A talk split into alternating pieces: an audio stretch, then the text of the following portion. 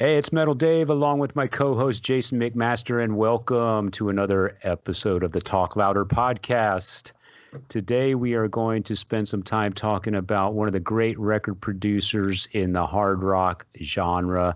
Or actually, that's not even accurate. The guy's all over the map. His resume is pretty impressive, but he has done a number of records in the hard rock genre that we'll touch on today, and we'll touch on some others as well. That is Mr. Bob Ezrin.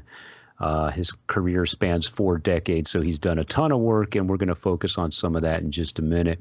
But first, Jason, I know we're just coming out of this crazy winter storm here in Texas, and one of the things that I spent some time doing since I couldn't go anywhere, I was locked up in the house with no running water. I did have power, however, so I was able to spend some time. I stumbled on this film, and it was called The Sound of Metal. Have you heard about this? About the drummer that goes deaf? Yeah, exactly. I haven't pressed play on it because I watched the trailer and I got bummed out. It is a really, it is kind of a dark movie in some sense. It reminds me of almost like a foreign art film of sorts. It's definitely got sort of that vibe. It's not a big budget Hollywood slam bang kind of blockbuster movie, not a lot of special effects, not a lot of big name actors. But I do believe it was nominated for an award of some sort. I don't follow movies that much, so I'm not familiar with the awards, maybe a Golden Globe or something like that. But anyway, it's called The Sound of Metal, and it's about a guy who is a drummer in, I don't know why they call it metal, because the music to me doesn't sound very metal, but maybe it's just a generic term for loud music. But he and his girlfriend are sort of this rock and roll duo, and they travel around in this RV. It's real DIY, old school kind of thing. They're playing all these stinky clubs. And anyway, he realizes that he's going deaf. So much so that he can hardly hear at all. So he goes to basically find himself, I guess. They have to come off the road. He tries to find medical treatment for his hearing condition. It's super expensive, so he looks for alternate treatments, and he ends up at this place that it's sort of a rehab type place that caters to addicts. And this guy is a heroin addict who's been clean for 4 years, but he's still connected to that support system. And so he spends some time in this facility, I guess it's a facility, but it's not a medical facility. It's kind of a out on a farm kind of deal. And anyway, rehab. It's like a get it together place. Yeah, exactly. But it caters to people that are deaf and mute, and they all speak with sign language, so he has to learn all that. Anyway, long story short, it's a pretty interesting story. It's not necessarily a feel-good story. It's not a comedy. It's not a drama. It's just sort of following this guy through this time in his life when he loses his hearing, which is critical to him because he's a musician, and he learns to appreciate the silence. At the end of it all, the takeaway is he's been stricken with this medical condition, and he comes to terms with it, and he actually, I think at the end, almost comes to terms with it and recognizes it as being a very peaceful, tranquil sort of condition. And that's kind of what the people in the rehab place were trying to teach him. So it was pretty interesting. Again, like I said, kind of dark and almost filmed like an art film, but it's film noir. It's got a connection to music, and I thought it was really cool. I was trapped in the house, and I found it, and I watched it, and it was pretty entertaining. So yeah, it's sort of on my radar. It comes across my screen, but I quickly get out of it. Like I said, I watched the trailer, and I wasn't impressed with the premise. I knew that it was going to go deep and get away from music, and it was going to be more about his condition. Right, right. This has been a spoil alert. Spoiler alert. Yeah, we Max just Dave and Jason McMaster. We just kind of gave everybody ruined it for everyone. Ruined it for everyone. So well, we should do this again for another movie that I don't like. Just ruin it for everyone. Sure, why not? But I think that in favor of an idea like that, I think that it's a good idea. When you think about musicians, hardworking musicians, or that was the kind of the thing that intrigued me, because I've been to concerts all my life. All my friends are musicians. I could relate to it because we all, to some degree, have made our poor ears suffer over the years. So.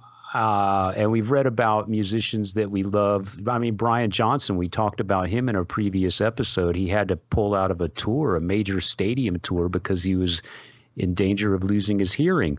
So, and we've all got the little ringing in our ear, and we've all stood too close to the speakers. So I kind of connected on that level, because it's something I've experienced, not from the musician's standpoint, but from the person on the other side of the stage standing right in front of a speaker that's blowing my head off for, the past 40 years.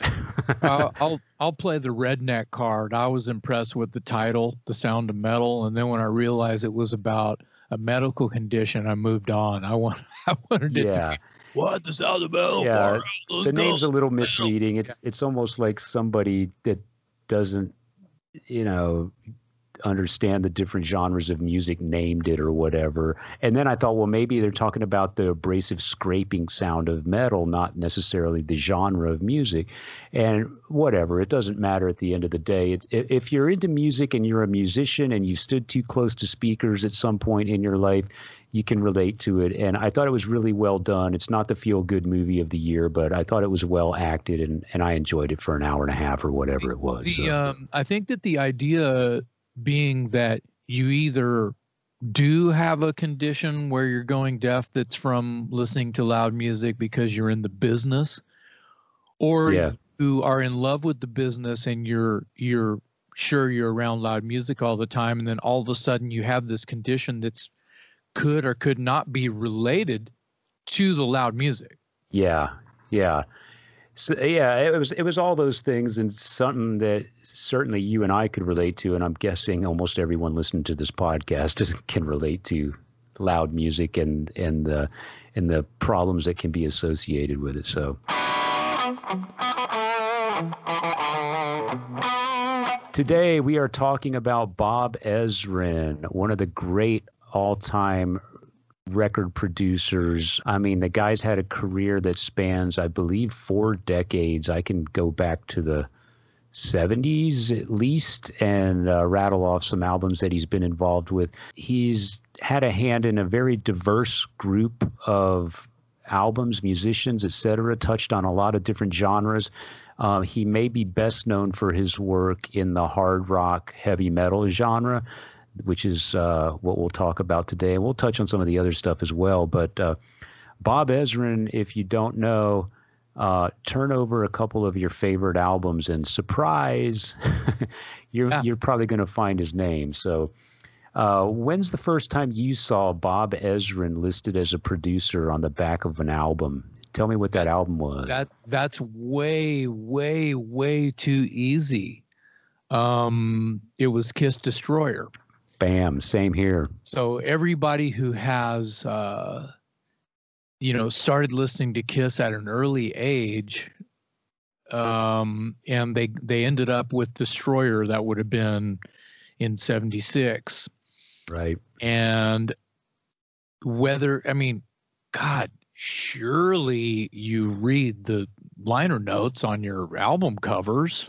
Who doesn't? Because you're old. Yeah. So if you didn't, it means you're not old. So that's it. That separates the men from the boys, literally.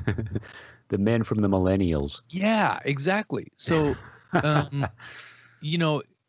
he's been active since 1970. So I think that his discography is going to be huge because it's going so far back, like you said.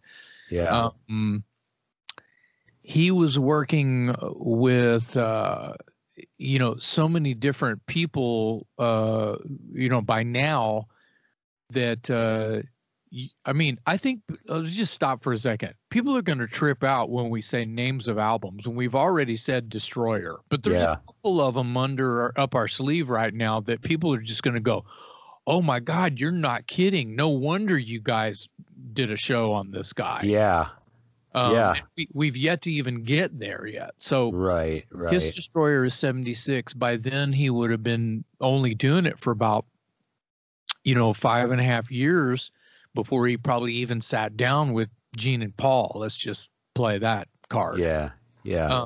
I really think that whatever it was he was doing prior to that must have made, Kiss intrigued with his style, his songwriting ability that needs to be completely underlined, and the way he orchestrates music and the way that they are, get this, going to sound after they're recorded and mixed. The vibe of everything is going into the microphones. Right. And that's part of his expertise, as well as you're in the garage writing the song, building the car. You know how that he's a guy that knows how that car is it going to go fast, Bob? Is it going to go slow, Bob? Is it going to be the fastest car on the street? Is it going to be loud or is it going to be quiet? Is it going to be, he knows everything because he's the engineer, he's the writer, he's the producer, he's involved in the mixing and all of the above. Yeah. When you're kind of like, when you are the producer, you have all of those things going on the entire time, even if you're sitting at a piano or have a guitar, or you're just sitting there in a chair with a notepad listening to okay, guys, what do you got? And they play you a few songs and you go, yeah, that's pretty good. We can use the bridge. What else you got? It kind of turns into that. It turns into like, a dunking machine. Yeah. You put one up there and he throws a ball and dunks it down, or he saves it, Yeah, Kiss Destroyer was the first time I saw his name as well, and he has sort of his trademark, at least on the albums that I'm familiar with. You use the word orchestrated. He's one of those guys who, at least in the sort of the hard rock context, is known for sort of. As you said, orchestrating, possibly layering, adding drama to songs, I think, is sort of his. That's his calling card. Little bit of trivia about Kiss Destroyer and Bob Ezrin. Do you know? Well, of course, you know the song "God of Thunder," and you hear those little kids talking on the walkie-talkies in the intro to that song. Do you know whose kids those are? No. Those are Bob Ezrin's kids. Wow. Yes. I didn't know that. Those little voices that you've heard a million times since you were a teenager that intro the God of Thunder, those are his kids. And I read somewhere that it was just a last-minute decision to I think they were running around the studio playing on walkie-talkies, and Bob captured that on tape and thought, in some weird, twisted way, wouldn't this kind of be a bizarre, weird intro to the God of Thunder song? And it worked out great because it does make it a weird, bizarre intro, especially to a song like God of Thunder that's so otherworldly and weird. So, a little trivia there. Bob Ezrin's kids. Cool. I never knew that. Yeah. And speaking of Kiss, he also did the album The Elder, which, for better or worse, is also to his credit. We talked in a previous episode about underrated albums, and there's probably a lot of Kiss fans that have come to appreciate that album in hindsight. Just as many or more don't. But again, it was an album that was very conceptualized and orchestrated to a degree, which makes it perfect for Bob Ezrin to be. Yeah. Right. Yeah. So yeah, that first time I ever saw his name was Kiss Destroyer. And we should talk about the elephant in the room here. Bob probably made 10 fortunes for producing Pink Floyd's The Wall, one of the best-selling landmark albums of all time. And that's Bob Ezrin. I was wondering how long you were going to sit on that. Well, you know, once we get talking about Kiss, it's kind of hard to shift gears. But there you go. Yeah, Pink Floyd, The Wall. Yeah, that doesn't. What a game changer! It absolutely. It was the midnight movie of everyone's of a certain age. There was, you know, the midnight movie. In the olden times, we would go to the movie theater at midnight and see The Wall. And The Wall was a production that had Bob Geldof from the Boomtown Rats starring in it. That's right. He I don't know if his connection to the band members of Pink Floyd or even Bob Ezrin, if there's any ties there or not. Do you know of any ties? I don't know, but I wouldn't be surprised if he was friends with Roger Waters. Yeah. I would imagine, you know, both those guys are British rock royalty, so I'm sure they cross paths at some point, you know. That might be the connection, but when you think about the things like that are happening on Destroyer, like if you're a Kiss fan, all the Kiss fans out there, let's just put your nerd hat on and lean in right now, hard. Lean in hard and think with us really hard. You're not living under a rock. You've heard The Wall by Pink Floyd. Now think about Destroyer. Now think about The Wall. Think about Destroyer. Think about The Wall. Think about how the songs and the tones and the things that are interestingly weird about Destroyer, and then think about The Wall and how the songs are put together.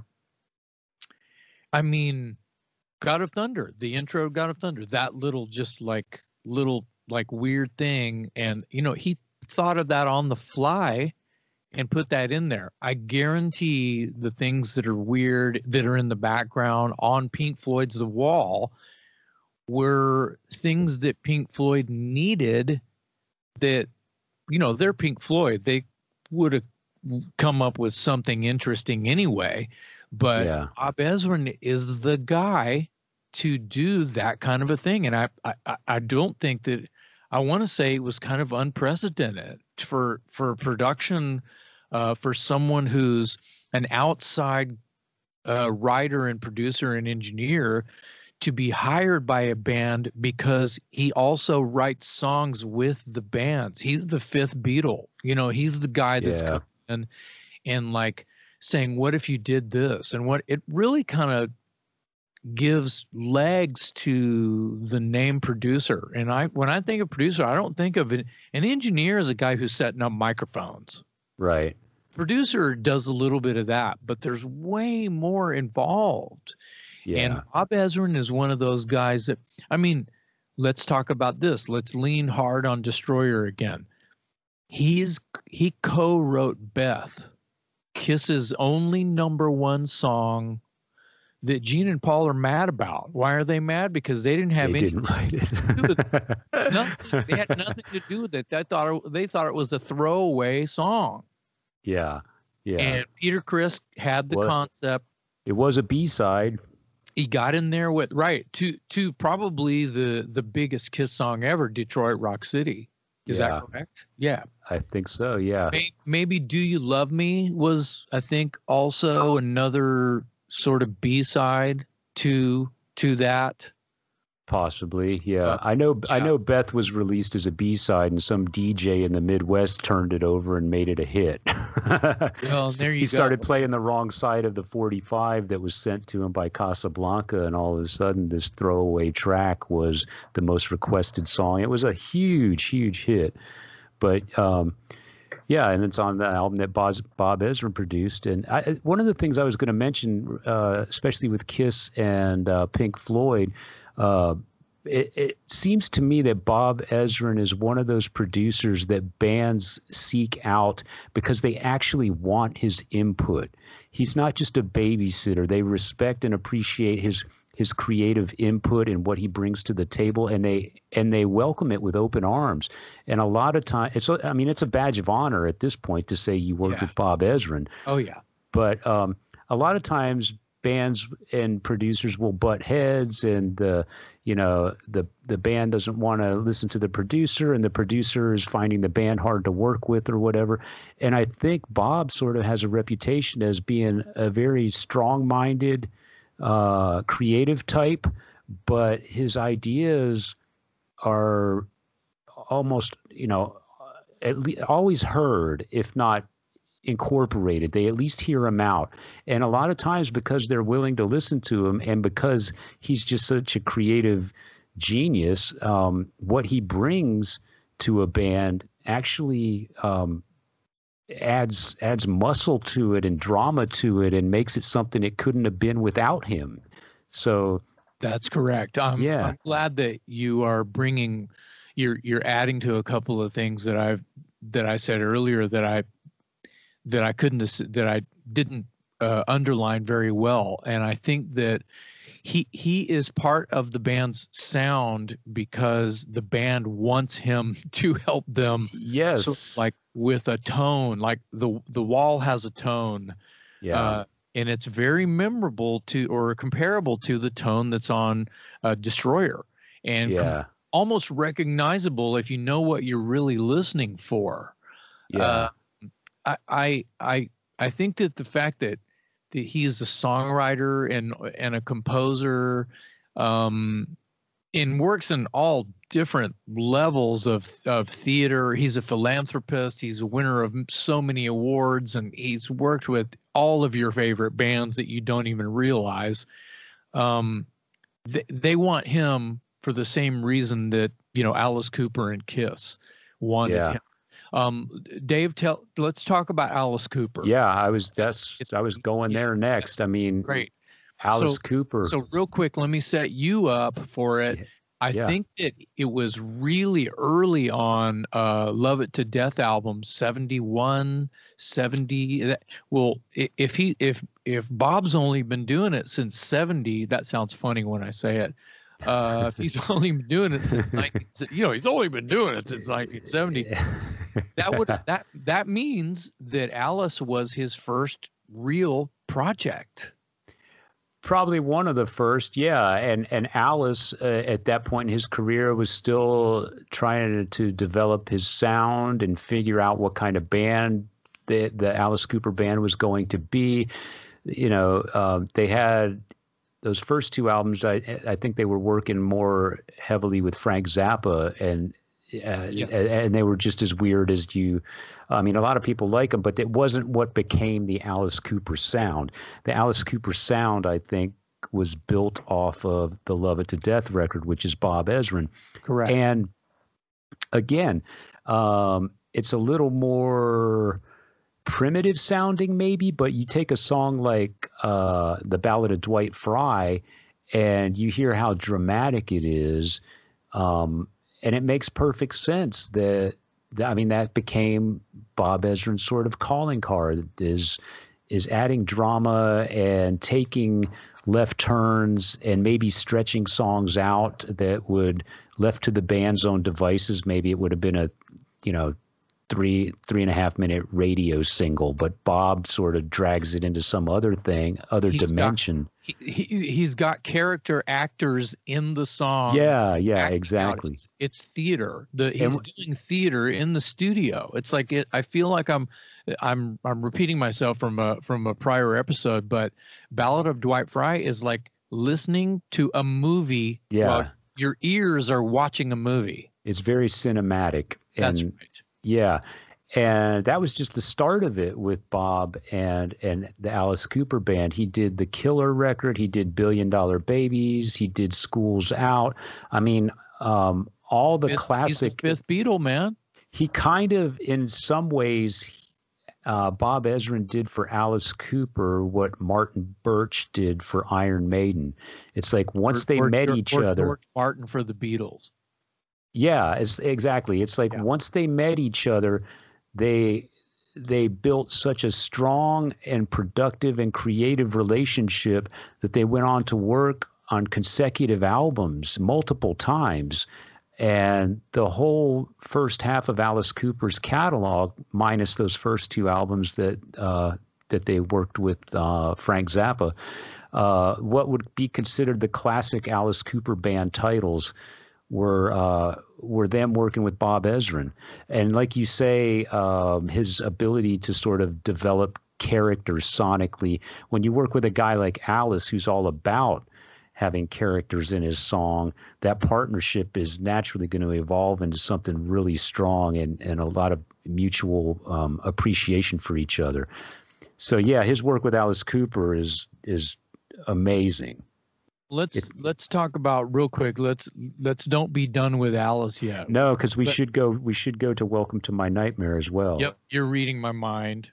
Yep, it's important to know that Ballad of Dwight Fry on the what would be considered in a lot of people's collections as the first Alice record, which it's not, but it's the first with Bob Ezrin, which, as Dave said, it really sort of sets up this theme and the sound and tone of what we loved about Alice Cooper. Now, I think it's the song... Stephen. Yep. Now you're reading my mind. That is sort of the sister song to Ballad of Dwight Fry. Your ears are watching a movie. It's like a movie. He's talking to you. It's almost narrated.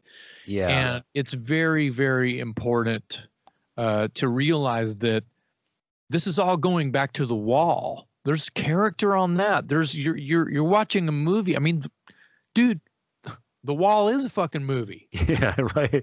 Yeah. But it's also an album by Pink Floyd and Bob Ezrin. So that is a main point. What's your favorite song on here? Let's just be fans for a second. Which album? Welcome to My Nightmare? To My Nightmare, yeah. Oh man, it's got so many good ones, but I've always been a fan of Cold Ethel. Yeah. I love the humor in that song. I love that it's rockin', and it's twisted humor, you know. Oh, yeah. Ethel, of course, being spelled E-H or E-T-H-Y-L, meaning alcohol. And it's sort of a play on a girl's name. And he talks about making love to Ethel by the refrigerator light. And he's talking about sneaking downstairs in the middle of the night to hit the booze. And in all these years, there's many, many people that, and you see the stage show, and he's walking around with a man dancing with a dead mannequin. Yeah. I thought it was, necrophilia. Yeah, well, he's that's the refrigerator. That's the double entendre there. Exactly. Yeah. That's the magic of Alice Cooper. Completely genius and freakish, and I actually feel cold when I listen to Alice sing the song. Yeah, and that's Bob Ezrin making that happen. Little sidebar: I remember the first time I ever saw your band, Dangerous Toys. You were covering that song, am I right? That is correct, man. That's a long time ago. I know. I remember it. I remember it well because I couldn't believe I'm watching a band covering Cold Ethel. Oh my God! What are the chances? I feel like we did that pretty good. We were all huge fans. Yeah, and, obviously. Eventually wrote a song and dedicated it to Alice, but. Yeah. The Cold Ethel is super, super fun. I think that there is some like sort of cheeky bubblegum, almost like glam rock, like similar to The Sweet or something has pulled that out. But like Department of Youth, where it's kind of like bouncy and has like a choir in the background and stuff like that. See, that's Ezrin. All of that stuff. I mean, there's like all the kids on the wall. We don't need. It's the same thing. Right. It's relative. The song "Black Widow" is another. I mean, that whole album, "Welcome to My Nightmare," is. If I'm not mistaken, it's at least a loosely based concept album. It may be a full-on concept album, but there is a cohesion and a theme that runs through the entire album.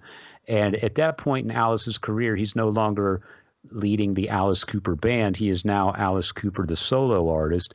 And so he was kind of moving in a different direction. He was doing more complex arrangements and things where you would bring in strings and orchestras and choirs and things of that nature. So again, Bob Ezrin's stamp is all over that record. Yeah, he did the same with let's go back to Destroyer for just 2 seconds. He did that with Great Expectations. Yeah. He's got all the kids singing again. He's got the choir. He's got the orchestra. It's heavily swimming in reverb and echo. The guitar is really haunting. Yeah. Let's go back to Alice Cooper, Welcome to My Nightmare. The title track is not written. It doesn't have a writing credit for Ezrin, but his influence on the band is like a brick. It's hitting you. It's like stubbing your toe. It's like yeah. You feel and hear Bob Ezrin on just the songs that he's not on. And I will say that Ezrin's is like a writing credit on over half of the record. Yeah. And this is a theme with Ezrin. But the title track sounds like Bob Ezrin wrote the whole thing. Yeah. And that album came out either the same year or just after Kiss Destroyer. So he was a hot producer at that time. He was busy. Big time. Yeah, I'm just checking this. It's 75, so it was right before. Right before, okay. Kiss was busy blowing up. Yeah, so he was a hot producer at that time. And here's another one just before those two albums. Aerosmith's "Get Your Wings" is Bob Ezrin. Holy crap! Yeah, so you think about that. Yeah, so think about those song titles: "Lord of the Thighs." Yeah, I mean. All that slinky vibe, know. Seasons of Wither. Seasons of Wither, yeah, another Bob one. Bob Ezrin, yeah, that sounds like Bob Ezrin. Whether he has a writing credit on or not is important. That's important. Yeah, but he was part of that record as well. He worked with Lou Reed. He worked with here's another one that I found to be kind of an oddball, but he did the Hanoi Rocks record, Two Steps from the Move.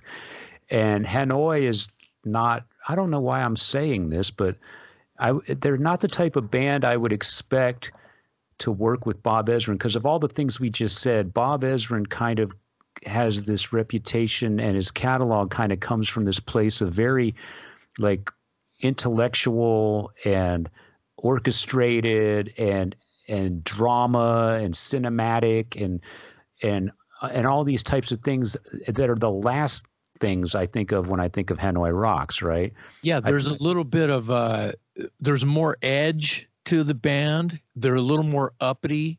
They their attitude is only different. Like the theater aspect is not necessarily there. Exactly. In the songs. Yeah, exactly. Yeah, they're just a scrappy, dirty rock and roll band. And in fact, they sort of wear their simplicity and their raggedness on their sleeve, So I found that to be an odd pairing, but, the Hanoi was signed to a major label at that point in their career, and they were trying to turn them into big stars in America. And if you're trying to break a band in America, who are you going to call? Bob Ezrin, right? There's very few people that you're going to call if you're probably influenced by,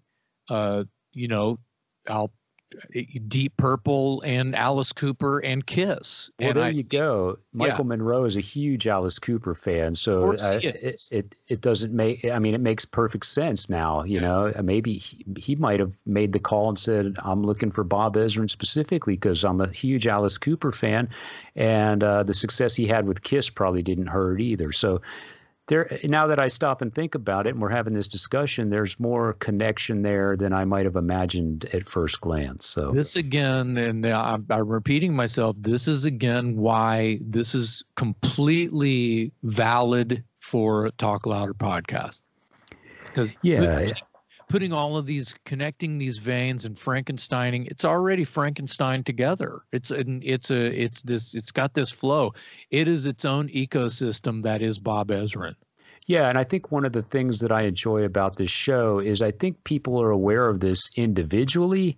Like they would look at each one of these albums we're talking about and they go, oh yeah, Bob Ezrin did that. But it's not until you have a conversation about the big picture and his entire catalog where the light bulb goes off in your head and you go, oh wow, yeah, this guy's been all over the place, you know. So I think people know the name Bob Ezrin and they associate it with this album and this album and this album. But when you speak about it in the larger, how they're all connected, and then you start making the connections like we just made with Michael Monroe and Alice Cooper, or Alice Cooper and Dick Wagner and Bob Ezrin, and you know how all these people are sort of intertwined. That's where you know the big light goes off, and you think to yourself, "Wow, this guy has really contributed a lot to hard rock and popular music in general." Here's another one. I don't know much about this album, but Lou Reed, very important figure in rock history, of course, with the Velvet Underground and then as a solo artist. Bob Ezrin did the album Berlin, which I don't own, but it's considered a landmark album and influenced tons of people. That came out around this time that David Bowie and Lou Reed were hanging out. And yeah. So you could say, I mean, that album Berlin influenced later generations like Nine Inch Nails and Deftones and people like that came to prominence a generation or two later. But I can guarantee you, Trent Reznor has that album in his collection at home. You know. Yeah. And yeah, again, there's a Dick Wagner connection there. I think Lou Reed and Bob Ezrin. Oh, because Dick Wagner played with Lou Reed. Right, and then Alice Cooper, and he did some work on that Aerosmith album we were just talking about, Get Your Wings, as well. So didn't Dick Wagner, he must have been friends with Bob or something anyway, because didn't Dick Wagner play on Destroyer? I think he's uncredited on one side. I think he did Sweet Pain. The solos on Sweet Pain. That's right. Yeah. Story I hear, it's just rumor, don't quote me on this, is that Ace was drunk and in a card game across town. Yeah. Said, they can just wait. And they were like, nope. Dick's standing right here. He's going to plug in and play a song, and we're going out to eat after that, and you're going to show up with your boots on, and we have left the building. So. And the lights are going to be out. Yeah. Right. Yeah. But again, see, it's conversations like this where you connect all these dots and you realize how impactful Bob Ezrin was on so many bands and so many landmark albums. And still busy to this day. We were talking earlier at the top of this episode how he has been doing this for 40-some years. He just got done producing the brand new Deep Purple album that just came out at the end of 2020 or early 2021. It's basically a brand new album, and that's a Bob Ezrin record. So he's still active to this day, very much so. Well, it's a legend working with a legend. Yeah, exactly. He's he created legends, and now legends want him to work with them. Yeah, it's a strange. That hurts my brain to say what I just said. I don't think I could say it again. I'm gonna just I'm spinning the wheel here. Go for it. Didn't he do a Jane's Addiction record? Yes. Okay. So there you go. Did he do the Jane's Addiction record? No, he did. he did a record called Strays that was sort of, Jane's had their moment in the sun and then they kind of broke up, and Strays was kind of one of their comeback records, if for lack of a better term. It was pretty well received, and they toured it, and it brought them back into the headlines and everything. So it wasn't quietly swept under the rug. It made headlines and got the band back on stages and out on the road and all that. So I want to say, that Flea from the Red Hot Chili Peppers played on that album. And if he didn't play on the album, I want to say he did the tour. So there was sort of some added star power. Yeah. There was some added star power at that point when Jane's kind of came back. But that just goes to prove the point I was just saying. You know, we talk about all these classic albums from the 70s that Bob was producing, but he also was very instrumental in Nine Inch Nails, Jane's Addiction. He did a Deftones record.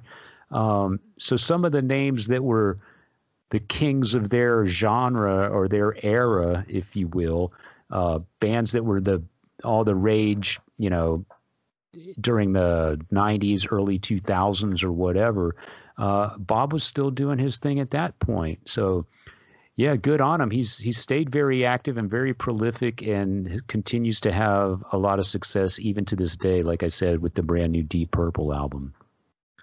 But I think that it's safe to say that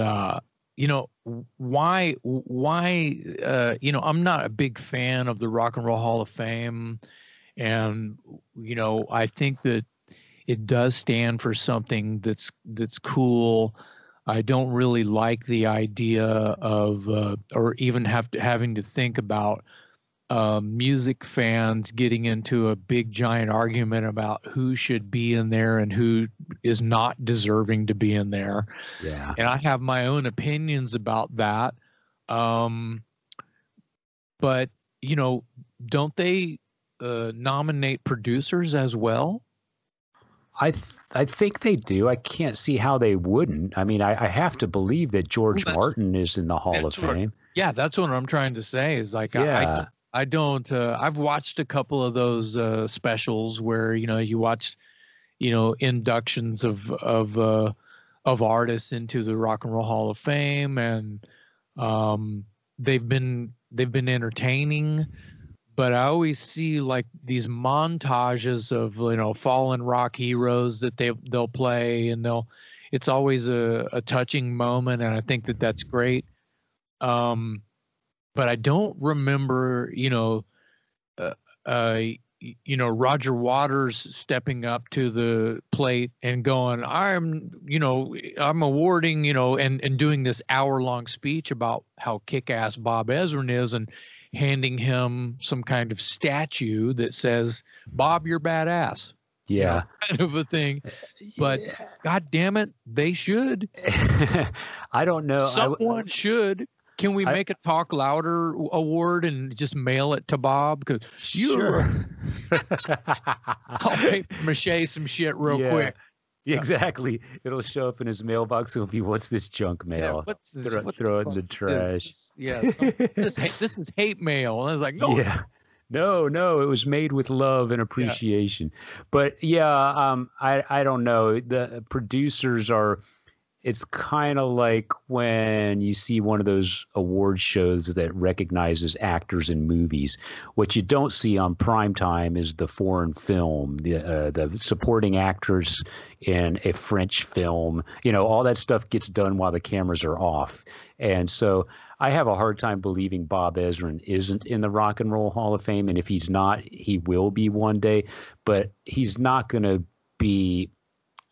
I don't think is going to be in the spotlight like the artists themselves, because that's just not the role that producers play. Although I would argue in his case, and as you said, George Martin with the Beatles, and we did a whole episode on Martin Birch, those are guys that deserve to be stepping up to the podium if they're still alive and accepting their award and taking the credit they deserve.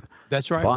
Whether it be the Rock and Roll Hall of Fame or the Talk Louder podcast. Yeah.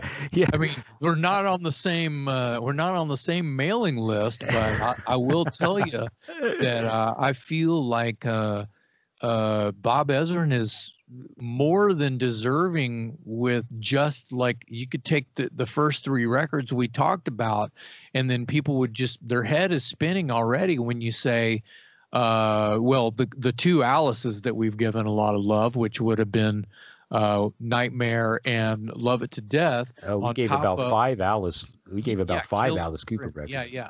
But as well as Destroyer and The Wall. Yeah. I mean, that right there, people, what? Yeah. It's like, yeah, we're talking about Bob Ezrin. Who's that? Exactly. He's all over your record collection. Yeah, and you didn't even know it, or maybe you do. But you probably didn't piece together, like I said, the other pieces of the puzzle that bring this into a much bigger picture that, you know, sort of encompasses just how far his reach was over the decades and how many genres and artists he's worked with. Here's one I wanted to bring up. I wasn't aware of this one, but it has a connection to you in sort of an offhand way. The band Bonham. And okay. I know you know them because you toured with them. Yeah. So you're setting this up, but Bob Ezrin did that Bonham record? He did a Bonham record. He did the one that came out in 1989, so that would have been the album they were touring, I believe, you were touring with them. That's right. So he did what I would call the Bonham record. If Bonham made a record after that one, nobody heard it. I'm trying to remember the single. I heard it every night for 3 months. And I can't right now. Well, if you can't think. We used to make fun of it because it rhymes with drink a brew. All I want to do. It's something like Stay With You or something. Yeah.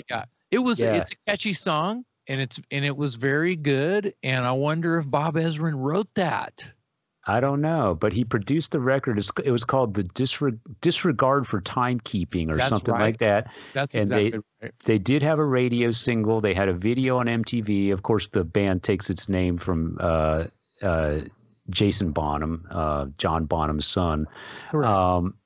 I just wanted to bring that one up because that's maybe one of the lesser-known albums in Bob Ezrin's long list of credits, but there is a connection to you, so I wanted to bring that one up. Yeah, it's worthy of mentioning because of the Led Zeppelin connection with Jason Bonham.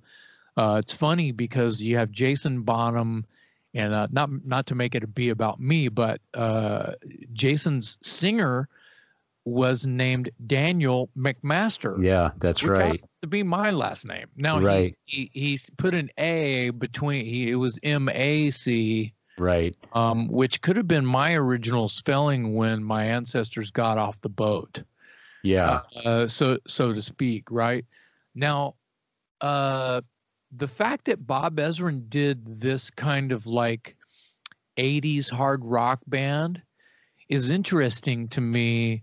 Similar to how you originally felt when you were saying Bob Ezrin, Hanoi Rocks. Exactly. Yeah. You're trying to stick those together, but then after you thought about it for a moment, you're like, "Oh yeah, well yeah, okay, right." Yeah. And in the case of the band Bonham, I would say that the connection was Bonham. You know, so Jason Bonham. Probably very aware of who Bob Ezrin was, and Bob Ezrin, of course, very aware of who Jason Bonham is. So there's probably a mutual desire to work with each other and see if, hey, maybe we can make the planets align, you know, if we put our talents together. Yeah, that Bonham single was called Wait For You. Wait For You, that's it. That's it. Yeah. It was very soothing, and it was like if it could have went. I'm not comparing it to Led Zeppelin because Bonham was nothing like Led Zeppelin. It would have been on something later, like in my opinion, they weren't anything like Led Zeppelin. Singer tried to sound like Robert Plant. He kind of had a Robert Plant. A little bit. He had the hair. And there is some kind of, you know, the swing that, you know, John Bonham did to Led Zeppelin. I think Jason did pretty well and emulated in some places. But just when you think about the band Bonham and what they were doing and you saw the video, you didn't really think Led Zeppelin, is my point. But, you know, it's important to know that that song was a single and pushed. Because it's just a feeling that I have is that I think the label felt like it sounded like a later Led Zeppelin track. Yeah. Something that could have been off of, you know, the last studio record. Into the Outdoor or something. Correct. Yeah. And I think they figured they were going to market the name Bonham, you know, and sell some records on that, that highlight. You got the son of the drummer from Led Zeppelin in this band, and, you know, you got the singer and that kind of sounded like Robert Plant or looked like him. So there was, you know, make no mistake, there was somebody in some back rooms going, hey, we've got a winning formula here. And hence they were able to get Bob Ezrin. Exactly. But it's still interesting that Bob Ezrin had a sort of hand in something like Bonham that was going for more of like maybe Whitesnake Light. You know, the British thing and everything's blues based and you know, decent guitar player, decent singer, stuff like that. What else? I wanted to talk about this real quick. Our producer Jared, played guitar in a band called Pariah that eventually released a record. Tom Zutaut from Geffen signed them, and they made a great rock and roll record called "To Mock a Killing Bird." And I believe Tom Worman produced that, but the 6 degrees of separation here, we're talking about Bob Ezrin in this episode of Talk Louder, is this. Jared had just joined Pariah. It was around 89, which would have been right around the time that Bob was doing or had just wrapped on the Bonham record. The timeline here. So I'm not sure what the story is about why or how Bob Ezrin was in Austin, Texas, but Jared and his band came to Austin and had dinner.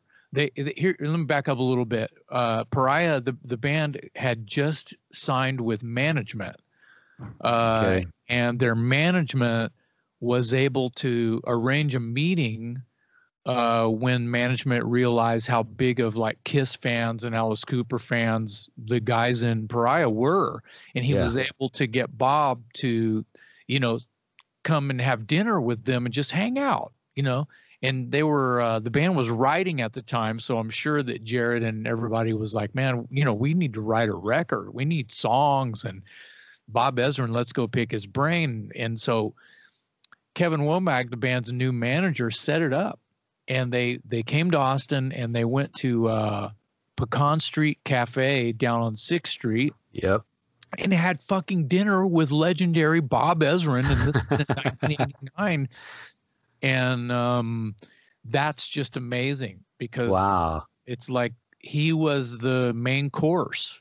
They were able to just get a little in there and pick his brain a little bit. And then they probably went home and made a record. They didn't, you know, use him as a producer or anything, but that's not the point. The point is they got to break bread with Bob Ezrin. That's right. That'll be the title of Jared's book, Breaking Bread with Bob Ezrin. And I was going to say, when we nominate Bob Ezrin for the Talk Louder Hall of Fame, we're going to name drop Jared. to get Bob to Bob will be like, who? and then when he realizes he's got to pay his own airfare, he's going to be like, I'm out. These clowns, forget it. Oh, that's awesome. A little sidebar. This is I'm not bagging on Jared at all, but the story doesn't end very well. On the ride back, they were still living in the band Pariah, and him and his guys, they were still living in San Antonio at the time. Yes, right. And on the way back home, Jared tells me that he was having a lot of abdominal pain, and it ended up being appendicitis. So he had to, like, that night or the next morning in the wee hours, he went to the hospital. Man, dick's taken out. Yeah. That's crazy. He has dinner with Bob Ezrin and then spends the drive home to San Antonio curled up in the backseat of a car. I remember Pecan Street having really good food. It's not the food. It's just Jared's feeling appendix. That's it. Yeah, exactly. Exactly. Let's touch on one more name as it relates to Bob Ezrin. And you know more about this artist than I do, and I'm not sure how strong the connection is, but I want to say you were mentioning in an earlier conversation that there's a tie between Bob Ezrin and Max Webster out of Canada.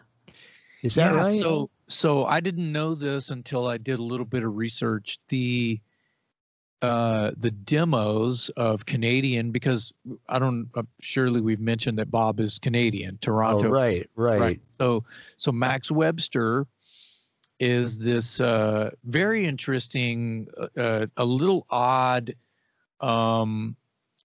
rock band out of same area. Used to go on tour with Rush all the time. Did early 70s tours.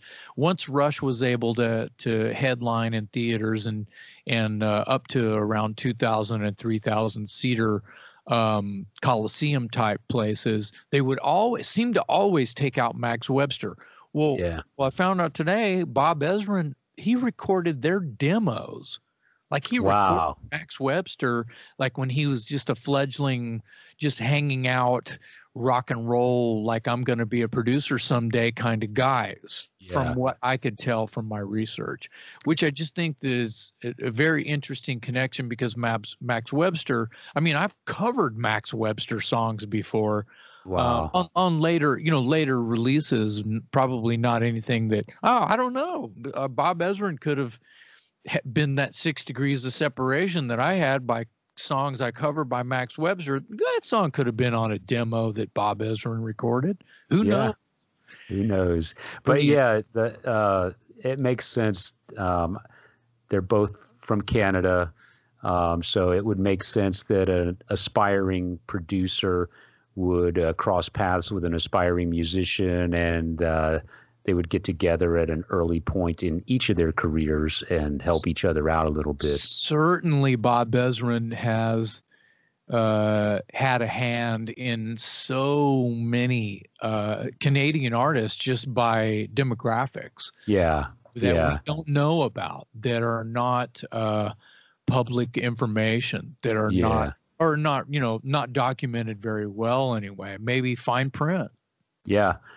Well, we've only touched on a handful of Bob Ezrin's credits, definitely some of his bigger ones, because I think that it's fair to say his biggest album credits are in the hard rock / heavy metal genre, if you will. Alice Cooper, Kiss, Pink Floyd. And if you look him up, his long list of albums that he's associated with goes on and on and on. So we could never capture it all here, but we definitely hit on the highlights tonight. So good on Bob. He's definitely contributed to my record collection, and I'm happy he did, because some of the albums that he's done are mainstays in my listening and in my record collection. He helped warp my young mind. Yeah, and we're always grateful for that. many ways. Yeah. So, thank you, Bob. Yes, thank you, Bob. And we'll send you out that invite to Austin to accept your Talk Louder award. I know you're a pretty avid movie watcher. So this being a podcast about music, what is your favorite music-based movie? Whether it's a documentary or a concert film or some sort of comedy that has a music theme or stars a music artist, that's what I'm throwing at you. What do you have that fits that bill? My knee-jerk reaction would be every like rocker headbanger's knee-jerk reaction, and that would be Spinal Tap. Oh, of course. Yeah. Yeah. I feel like the research Rob Reiner did on that film probably had to be a lot of fun. Yeah. And made the writing sessions for the movie like really great times. Yeah. I feel like Iron Maiden and Saxon were a big play in all of the things that were being parodied throughout the movie. And all of those things have happened, in Rob Halford's book. He talks about him and Glenn Tipton go to the movie theater on a day off to watch, the year that it came out when it was a new movie in the theater. And they're in there just laughing their balls off and enjoying the hell out of it. And they're looking at each other like, oh shit, that part's about us, just the clothes and just whatever, because anyone who's ever been in a band, all of that shit has happened to them. Like, you take a wrong turn, you can't find the stage. Yeah. Yeah. You get stopped at the airport for something inappropriate or something else. I mean, I've got stories where, similar things have happened. I didn't have a squash in my pants wrapped in tinfoil, but, I had a steer skull in my luggage that the drug dogs sniffed out, and the undercovers pulled me over and said, can you tell us why the drug dogs would sniff out your bag? And I said, yeah, because I have a dead cow in there. That's the you can ask me about that later. Yeah. But stuff like that could have been in Spinal Tap. You see what I'm saying? So yeah. Yeah. That's probably my knee jerk, but on a serious note, it's a great answer. It's so obvious. It's so obvious. I didn't even think about it, but yeah, great movie and great answer. Another side of the serious side of me, because I am quite serious. It doesn't seem like it all the time, but the people that know me they know that I really do give a shit about, and I'm very proud of what I do, and it's important to me, and it's not just writing songs about my balls. I write all kinds of stuff about that's heartfelt. And so the fact that on that note, in Rob Halford's book, Confession, Confess. Sorry, Confess. I've been getting that title wrong. Close enough, right? Confess. Yeah. Rob Halford, Confess. Everyone should get it. Everyone should buy the book and read it. It's if you like rock and roll, it's a great read. So him and Glenn are in the theater watching Spinal Tap, having a great time, just like seeing these moments and realizing, oh shit, he got that from us, Yeah. And there only is just a few other in attendance at this showing, and they're like long-haired hard rock headbangers, and they're getting up in the middle of the film saying, "Fuck this, man! They're making fun of my shit, man! They're making fun of me stuff," and they're getting mad and they're walking out. Yeah, and that made Glenn and Rob laugh harder.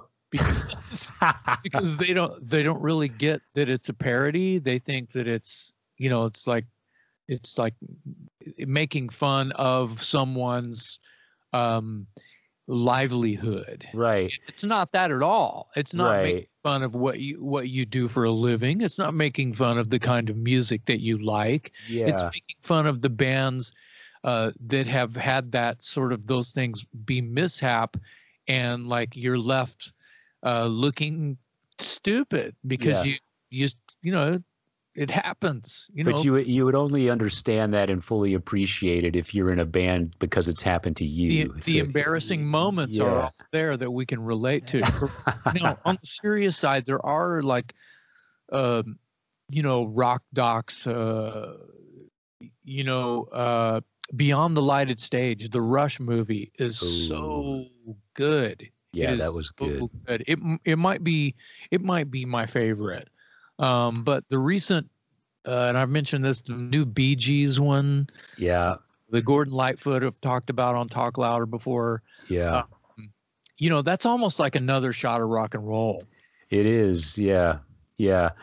But Spinal Tap, that's a great answer. And it's so obvious that when I asked the question, I didn't even have it on the top of my mind. So I'm glad you brought it up. And I'm just hearing you talk about it and recalling all those scenes in the movie just has me laughing because it's such a classic. It's just, it's awesome. Yeah. And we could do a whole show on that movie. We could do a Talk Louder podcast on the movie. But it does make me think about, you know, music related films. And, you know, you mentioned, The Sound of Metal, that new thing, and just that's a fictional thing that I think that, you know, deserved to be talked about because it kind of, you can relate to it and you know people that can relate to it. So let's move on. Shot of rock and roll for you. Yes. This is related to our show today, Bob Ezrin related. What is your favorite deep cut? I mean, in my book, they're all deep cuts. So, you know, the world is yours, Tony Montana. What is your favorite deep cut off of Kiss the Elder? Oh, man. I'm making you use your brain now. Yeah.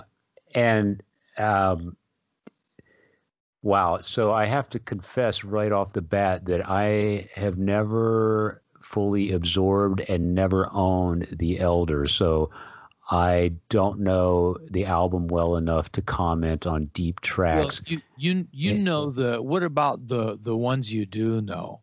The ones I do know. So if the question turns into what's my favorite song off The Elder, or let it be that. Yeah.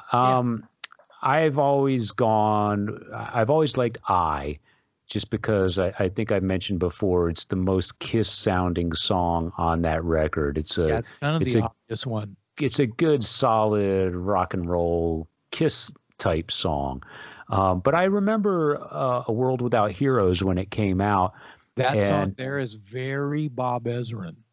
I liked it. I thought it was kind of an oddball for Kiss. I mean, especially at that point in their career. And if you saw the video, Ace Frehley's playing an acoustic guitar. They all cut their hair. Gene Simmons is shedding a tear at the end of the video. It's very un-Kiss. You know, I'm used to Kiss being the fire-breathing monsters and these Goliaths and rock and roll all night and party every day type of thing. Yeah, so it was tender moment surprise. Yeah, exactly. Much like Alice Cooper with Only Women Bleed. And just those, you know, I Never Cry and things like that. Those are Ezrin influenced things. Yep. Yeah, you don't realize, but I'm with you. I want there to be fire and blood, or it ain't rock and roll. Yeah, but there's moments of it on that album, I guess. I don't know all the moments on that album because I have to, full confession here, I have never studied that album or absorbed it, and I couldn't tell you all the tracks on it. It was one of those albums, by the time it came out, I was kind of done with Kiss, and then everything I read about it immediately at the time was, oh my God, what are they doing? And I was like, okay, I made the right decision. That album's not worth my time. And I probably owe it to Kiss, because I'm such a huge Kiss fan. I probably owe it to them and to myself to go back and give it another listen and see if it's as bad as it was, as history seems to remember it as. But to answer your question, I'm going to go with the song I, just because it's the most Kiss sounding song that I'm aware of on that record. Okay, that's fair. I like how you threw it out the window and then hit the brakes and backed up and opened the door. Yeah, exactly. Yeah, that's good. Good for you. Good choice. Yeah. All right. Well, I think we did a pretty good salute to Bob Ezrin. I hope he's listening, and I hope he's proud of the fact that we called him out and dedicated a show to him. Because I doubt he's listening, but I think that he would probably smile at least a little bit if he heard that a couple of knuckleheads really sort of cherished his work and molded our minds and gave us a reason. And gave everyone a reason. Holy crap. Yeah.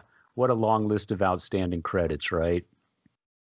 Well, if you like rock and roll and you don't have the record, at least 2 or 3 of the records we mentioned in this record, you need to be like, you need a spanking. Yeah. Something's wrong. Something's wrong with your rock and roll brain. So. Exactly. Yeah, man. Well, let's call it and save some more discussion for the next time. I've enjoyed this one. Bob Ezrin, great, great producer who's touched my life, touched your life, touched the lives of a lot of people listening through his work with some of our favorite bands and his work on some of our favorite albums. So with that, we'll sign off and salute you, Bob Ezrin. I'm Metal Dave here, along with my co-host Jason McMaster. We thank you all for listening to another episode of the Talk Louder podcast.